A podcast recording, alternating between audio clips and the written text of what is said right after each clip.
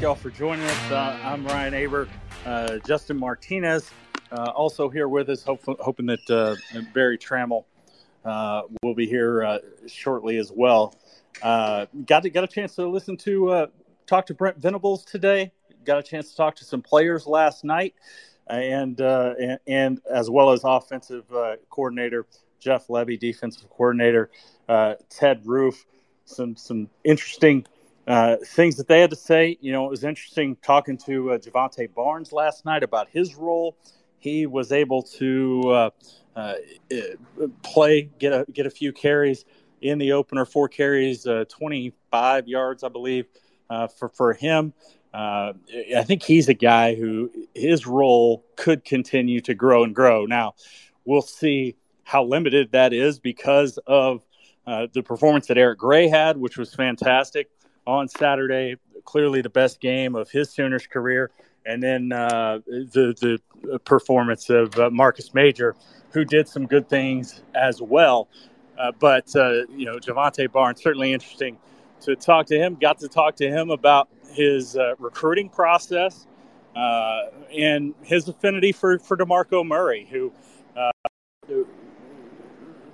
is from Las Vegas, like he is and uh, was the lead recruiter on him. And he said DeMarco's story and background was a big part of why he chose to come to OU.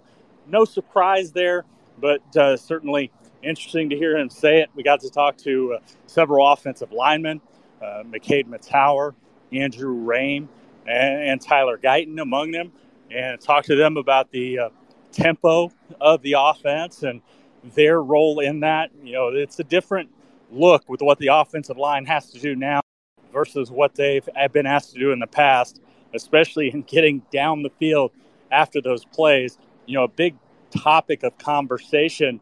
Uh, Justin, bring you in here. A, a big topic of conversation uh, so far uh, this season has been the tempo, and we saw that for the first time on Saturday.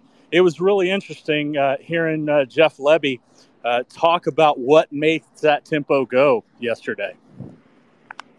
Yeah, I mean that's that's been a really big focus for this team. You know, they were talking about it in camp. Obviously, they showed it against UTEP and have continued to talk about how much of an emphasis that's going to be for them. I mean, it's all the way down to just you know when they when they catch a ball and the play's over, they know to go ahead and already go and place it down and get ready for the next snap. I mean, it just you could tell that they've really put an emphasis on being one of the faster teams in the nation. And there's obviously advantages for it. You know, it it'll just force teams defenses to maybe make some mistakes that they normally wouldn't when they're kind of rushed.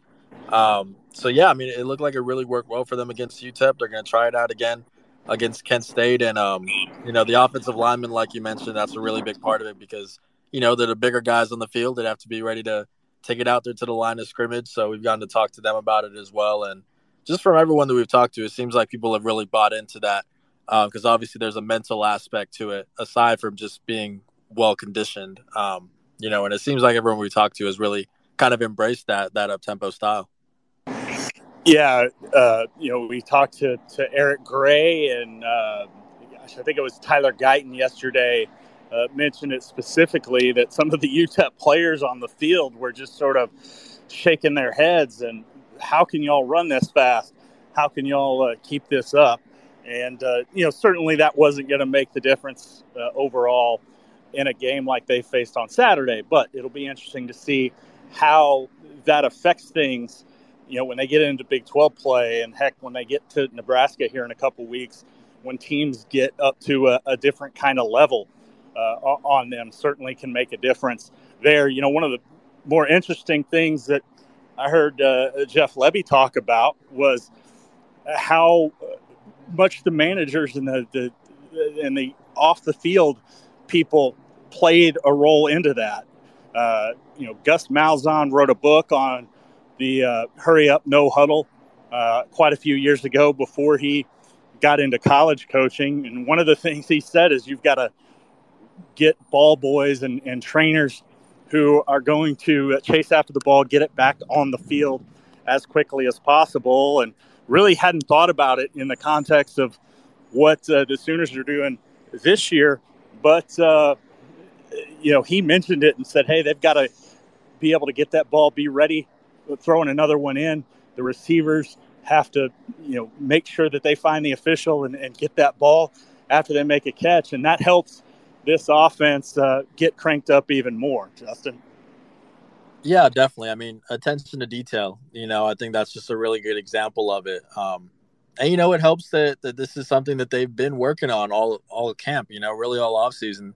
Um, I want to say it was it was McKade who we had asked him about, you know, how it was out there against UTEP. You know, with that up tempo style, and he was like, "Well, it, it was it was nothing new for us. You know, we're we've been doing this out in practice and and working on this uh, continuously. So you know, it's it's not like it's something that's that's brand new now that the season starts. I mean, there's been plenty of practice with that attention to detail, with the conditioning, with the mental side of things. I mean, it just seems like this is something that's you know it's it's been in the works, and now they're able to roll it out, and you know it's just working for them so far.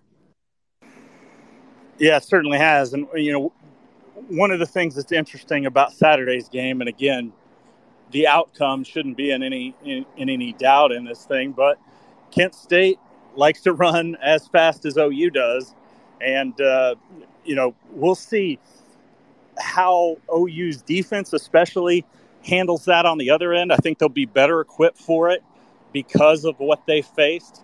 Uh, we we asked some questions about that to uh, uh, both coaches and players, but you know let's see how they react uh, to it, and also how the offense reacts. Does is do they just keep the pedal down and, and go, go, go? Or are there times where they pull back and try to give their uh, uh, defense a little bit of chance to catch its breath? Because there's it could be a lot of uh, you know sort of uh, very quick head turning drives uh, on Saturday against Kent State. Yeah, definitely. I mean, there's definitely a balance to that with you know when to put your your foot on the pedal and when not to. We saw that in the second quarter against UTEP. You know, they were the offense was starting to have a couple three and outs. UTEP was starting to score, and and you know you decided to really go with the run game to kind of just establish a little bit more momentum. You know, as opposed to maybe just being, um, you know, all gas no breaks. And then especially with this Kent State one, like you said, they are a fast team, um, and it, it really helps that OU's defense has been able to practice every day against OU's offense. I mean, so they're going to be used to it by now. Um, but definitely, it's it's going to be a fast Kent State team. I mean, they ranked fifth in the nation last season in total yards per game. I think it was about 490 some yards per game. So I mean, they like to move it, and you know, hopefully the the amount of practice that OU's defense has had in practice every single day um, will help them be better prepared for it. Yeah, so that's that's going to be something to watch on Saturday. Justin, an interesting thing about this uh, Kent State team, and uh, you uh, touched on it today, is the fact that they're not uh, far away right now. They're staying up in Tulsa, getting their uh, practices in. I believe it's at Union uh, that, that they're doing that. Right. And just they didn't want to stress their guys any more than they had to.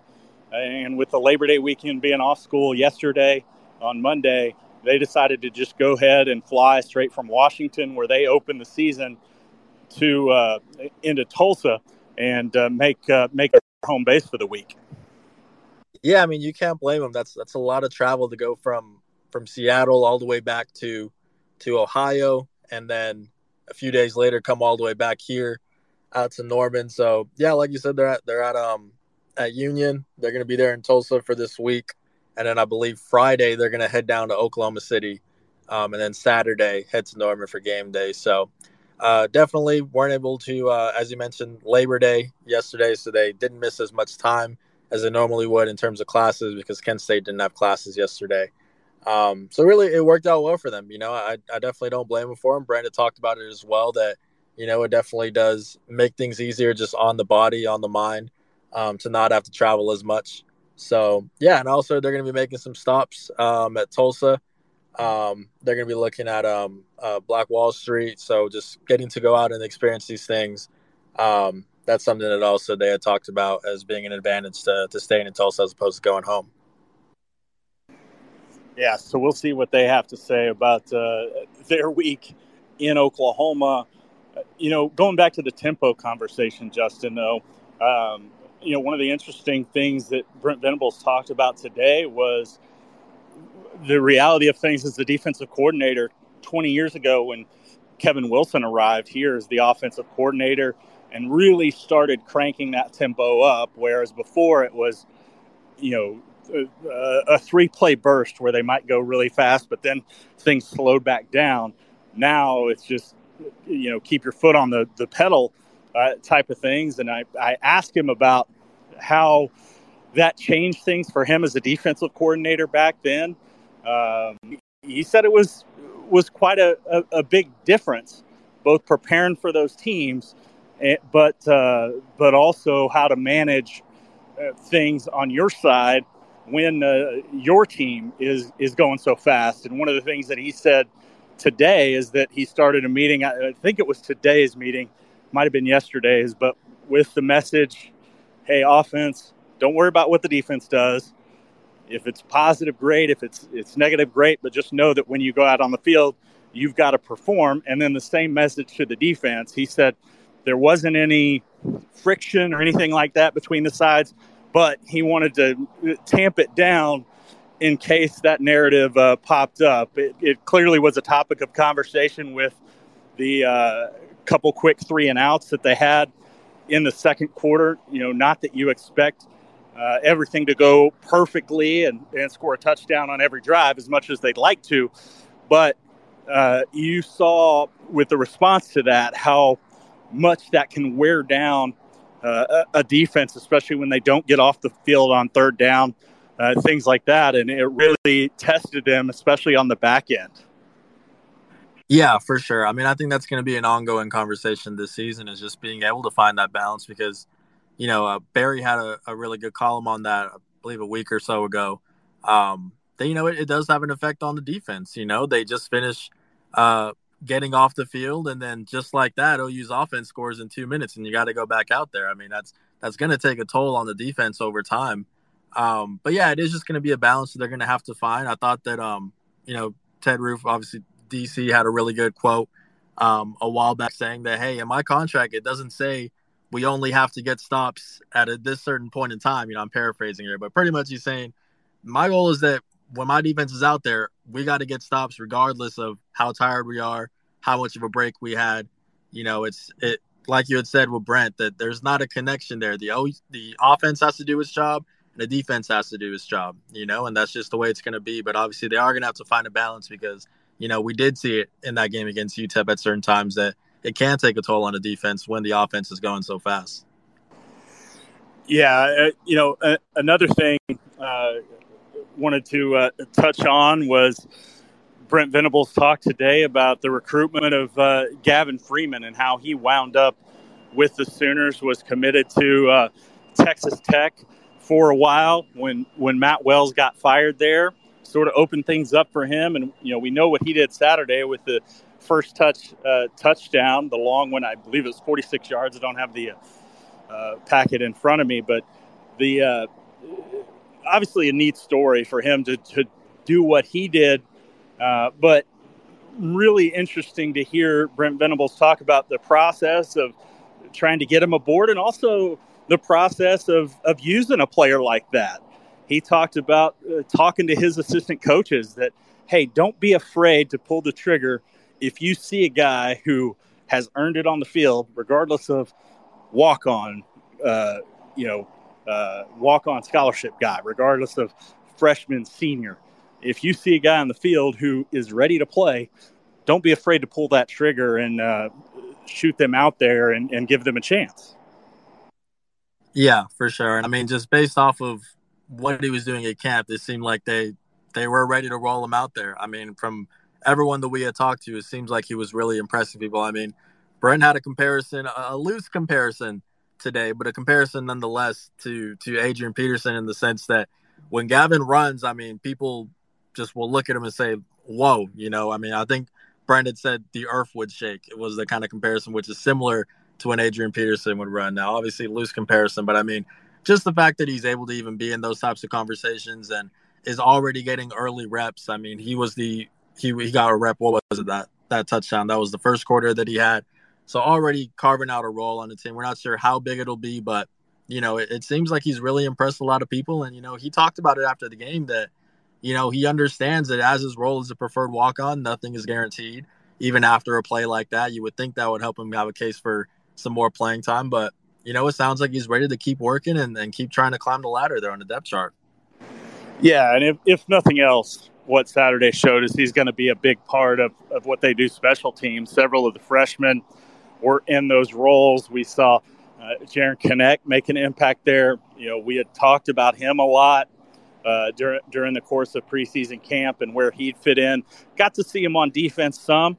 Uh, you know, I, am not sure how much he's going to ultimately play defensively. I think he's got a chance to see his role uh, grow and grow uh, as the uh, season uh, goes on. But he's clearly going to be a big, big special teams guy. We saw some other guys, Jason Llewellyn, got some some significant run on special teams. Not sure how much he'll play uh, offensively, but uh, Berry, to you, when you look at uh, Saturday's game, Berry Tramel uh, joining us. When you look back at Saturday's game and then look forward to the rest of the season, who are some of the freshmen, maybe besides Gavin Freeman, who we just talked about, that uh, you know you really think are going to play uh, significant roles for this team moving forward? Justin, I guess same question to you then we'll mm-hmm. start off uh, start off there. And if, if Barry uh, jumps on and is able to chime in, feel free. Right. Can you repeat it for me one time, please? Sorry. Yeah, just uh, yeah. We talked about Gavin Freeman right. and, and, his chance to contribute this season. You know, who are some of the other freshmen, maybe outside of R. Mason Thomas, who uh, you know we talked about after the game Saturday, that you think could uh, see significant roles in the future this season, even if they didn't uh, play you know really big roles on on Saturday.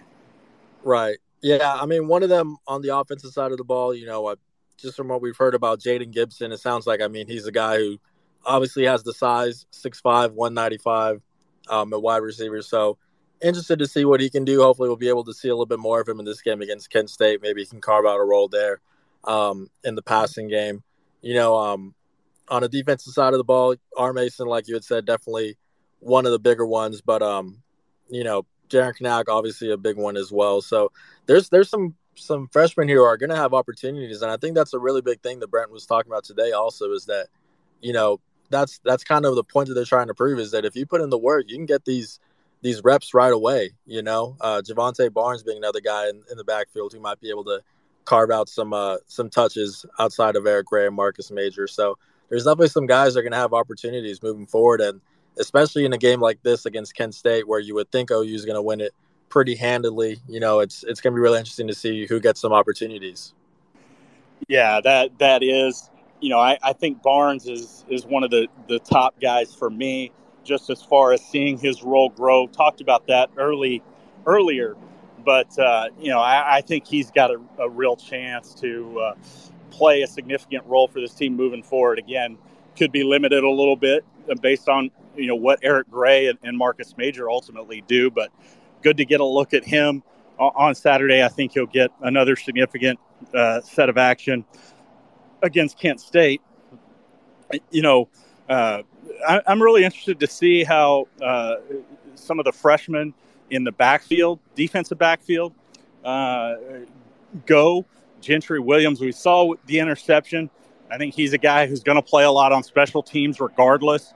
But does does he, uh, he, does he find a role in that defensive rotation and uh, move up and, and play more significant minutes? Because we heard a lot of talk about what he brought physically uh, to that role uh, here in, in the preseason, and uh, you know certainly uh, he he's got a chance to expand it.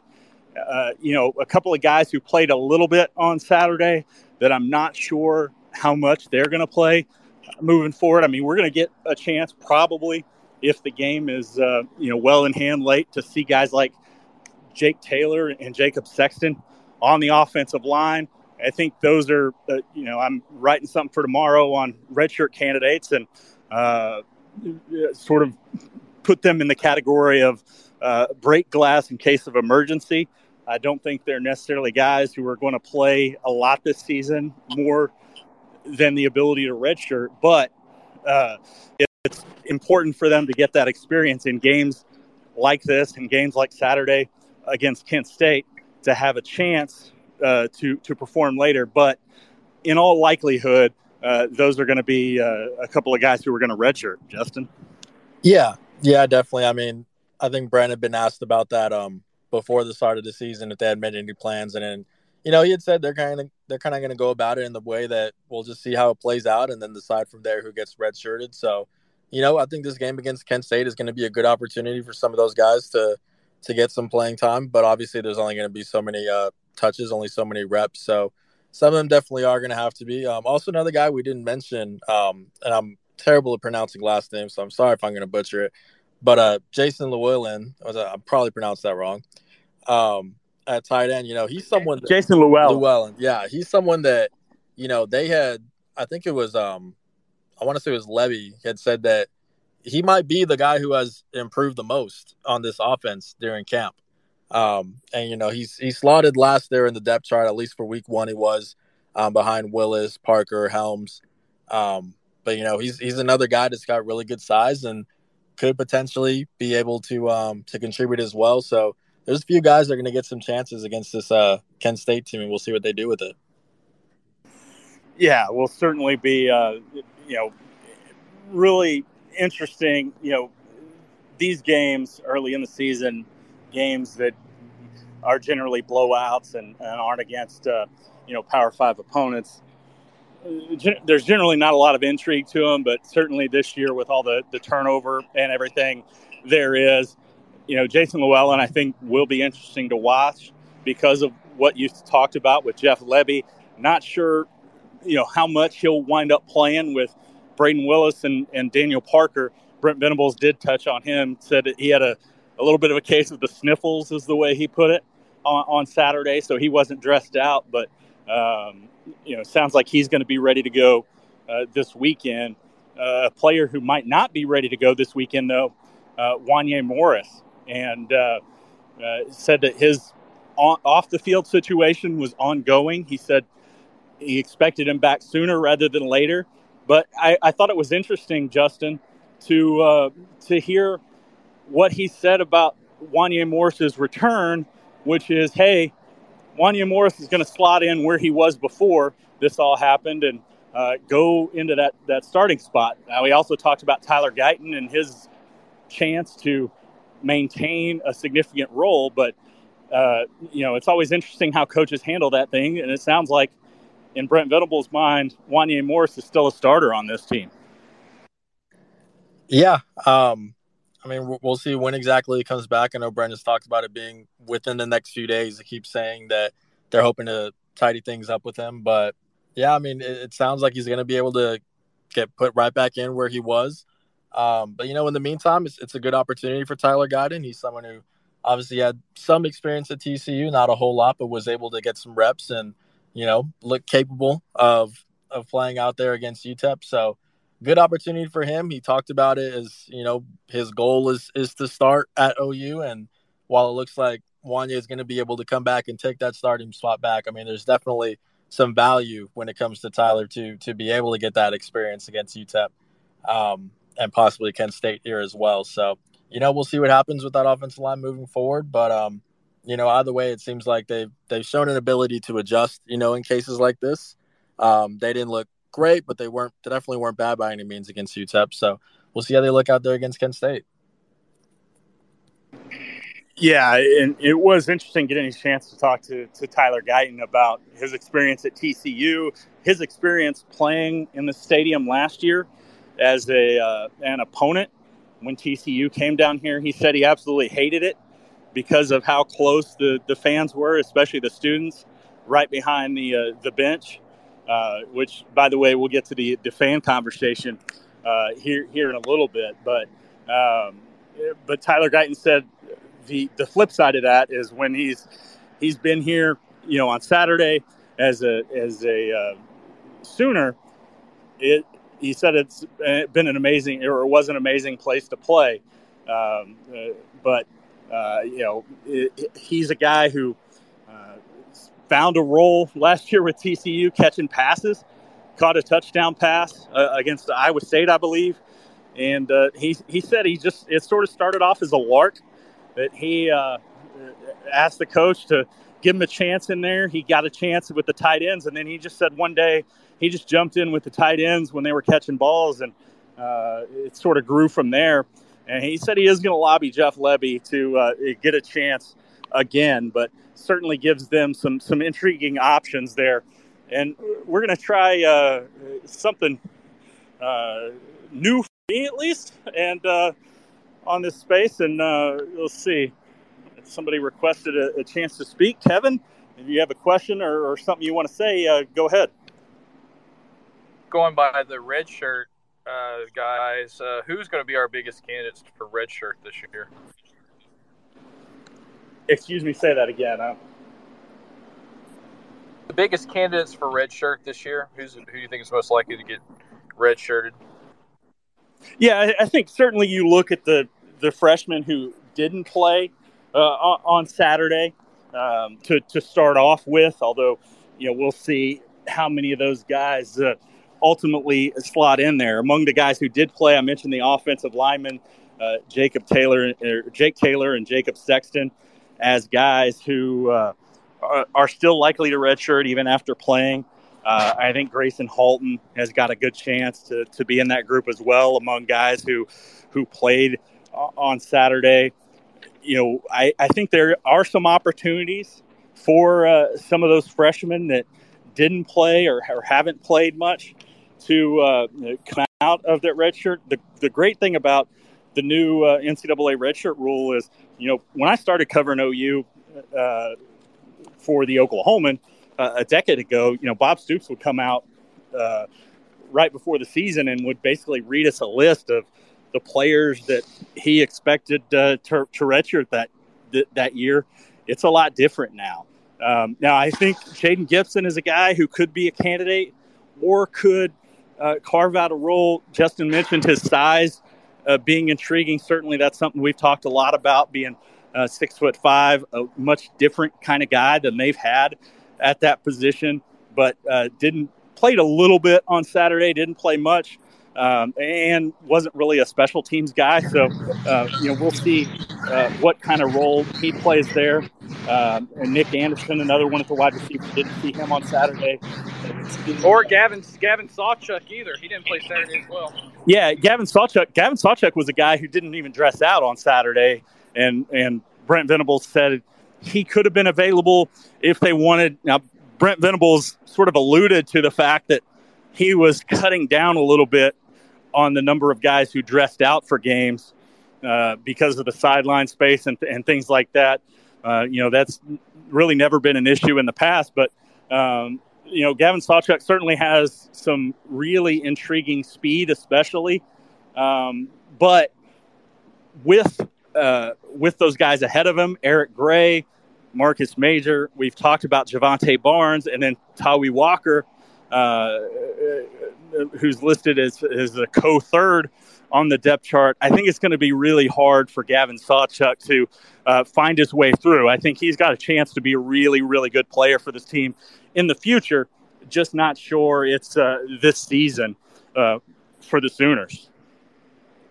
And that's kind of what I was. That's kind of what I was thinking because I was like, well, we wanted to build his body up. I know he made great strides over the summer, but versus deep, we've got so many running backs and even if you count the kid that transferred from UCF, we have so many running backs that it really wouldn't hurt matters if he did redshirt. Yeah, absolutely. And and yeah, the, we had mentioned Bentavious Thompson and the the UCF transfer. So yeah, I think it's going to be really difficult for him to break through.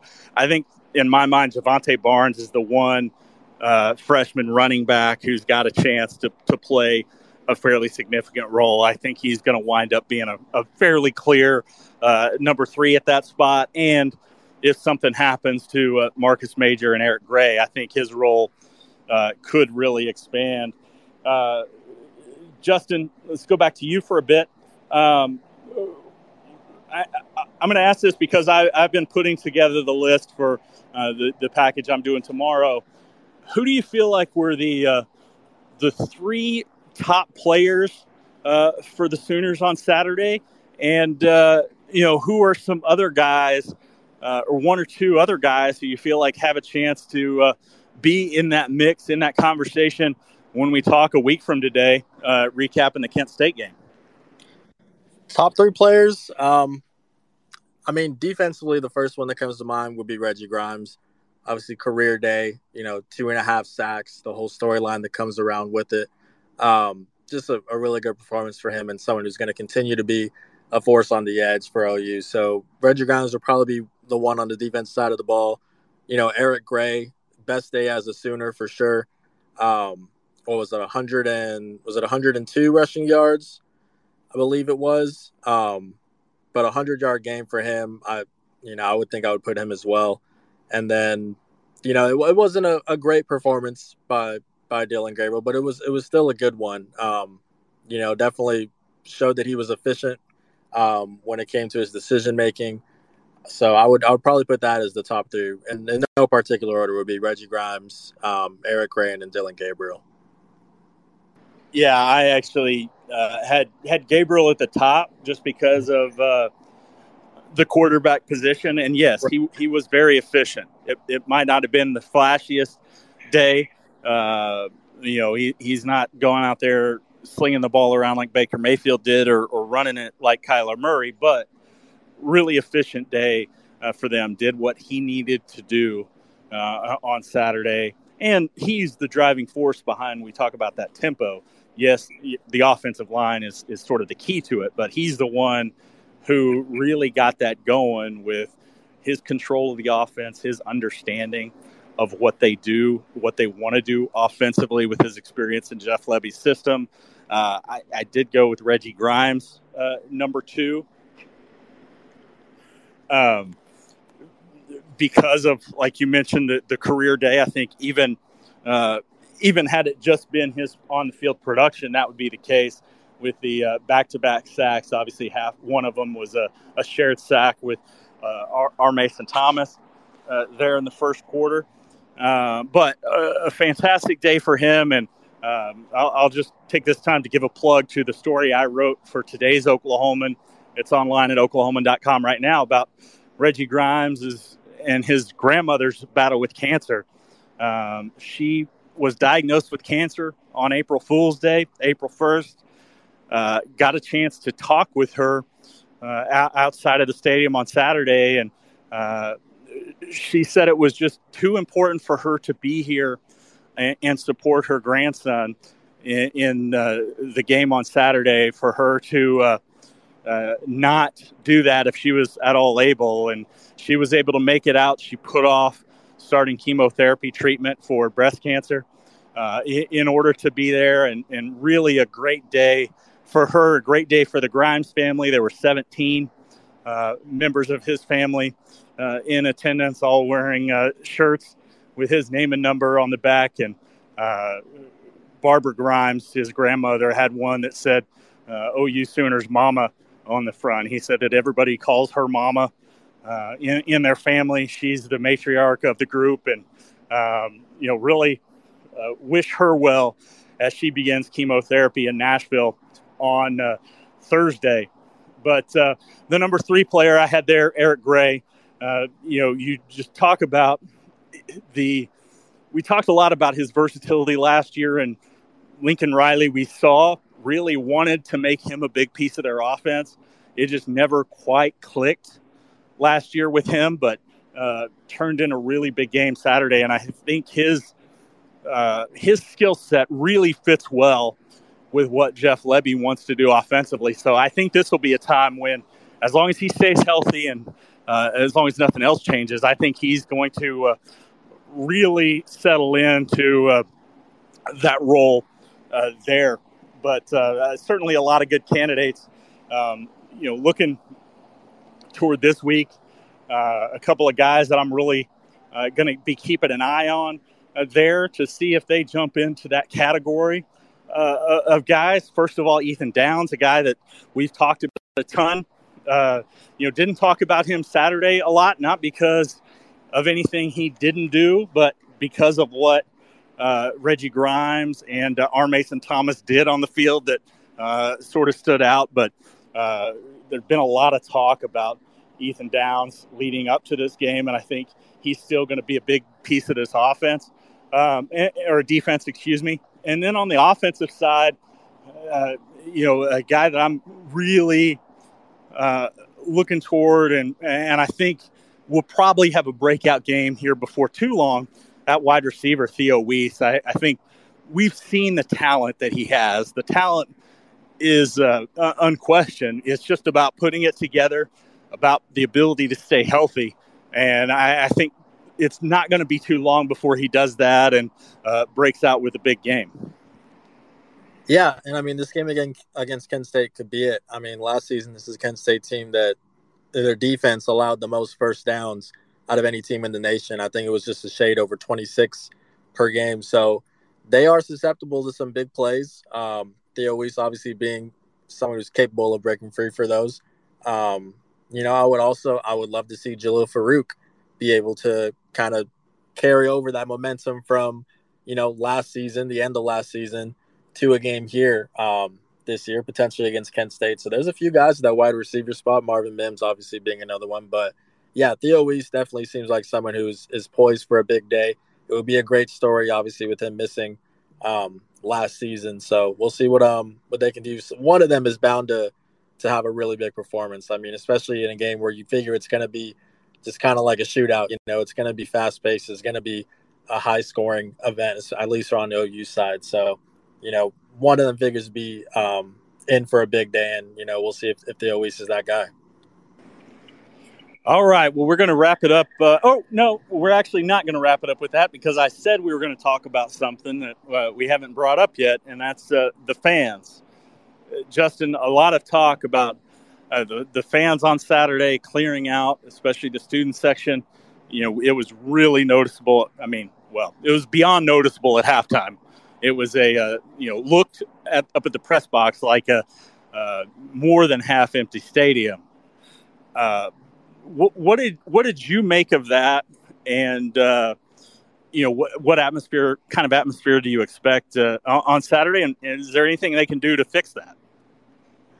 Yeah, I mean, my first initial reaction is, I'm sorry, I can't blame them with how hot it was. I mean, that's just sympathizing with them. I, I definitely understand it. It was it was expected earlier in the week to be cloudy, maybe even some chances of rain. So, you know, maybe people weren't fully prepared for what it was going to be, and it ended up, being, um, you know, pretty brutal out there. So I mean, I, I definitely understand, especially with the game kind of getting out of hand there in the second half, um, why people were leaving. But you know, it'll it'll definitely help um, with this being a six o'clock game against Kent State. You know, I figure it won't be as bad, especially in the second half um, as it starts to get darker and cooler. So, you know, it's it's it definitely was a point of discussion. Um, you know, but um, I think Tyler Guyton was someone who had said, you know, that he he I think I forget he was looking into a camera was saying like if the OU fans are watching this, like we need you guys to give us the juice, give us the energy. Um, and so, you know, the players are calling for it. We'll see if, um, what kind of atmosphere it turns out to be out there, but it'll definitely help that it's it's a little bit cooler uh, this weekend because yeah, last week was uh, was pretty brutal. Yeah, and I, I can't blame anybody who left if they're sitting on the, uh, the the east side of the stadium because it was brutally hot. You know, I I try not to judge anybody because you know, we're lucky we get to sit in the the nice uh, air, air condition uh, up there, but uh, you know it was really hot, and it was not just that it was hot because it's hot a lot in early season games in Oklahoma, but the fact that there was hardly any wind and uh, it's just dead air in there and it was pretty humid and just a, a, a tough day. I had a friend uh, who ran into her uh, one of her friends before the game, and her friend uh, wound up in the, uh, the, the medical unit uh, here at the stadium because she overheated, and I I know she was far from the only one uh, to do that. Now, that said, there is an issue about the students leaving early. What, how you fix that? I think the only way to start off with is give them some incentive to be there at the end, whether that's, hey, if you you know check in uh, near the end of the game and you're you're still here, or at the end of the game, you're still here, you get uh, priority for tickets in the future, or uh, uh, some kind of prize or discount or, or coupon, uh, something like that. But that's going to be something to watch. We'll see if that changes.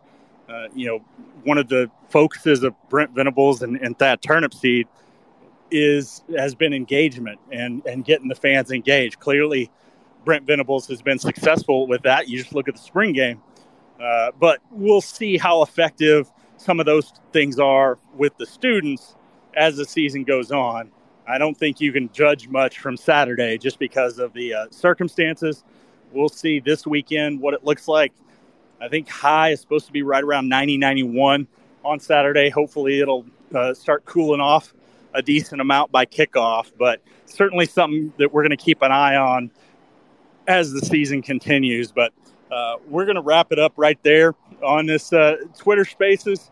Thank you so much for joining us. We'll be back uh, after Saturday's game to talk more. We'll and that could be a late one by the time that we jump on, but we'll uh, definitely do that, and then we'll be right back here Tuesday. Going to try to make it a regular event right around 1.30 uh, to, to talk OU football a little bit after we hear from Brent Venables every week. So thank you so much for joining us. Have a good week. Enjoy Saturday's game.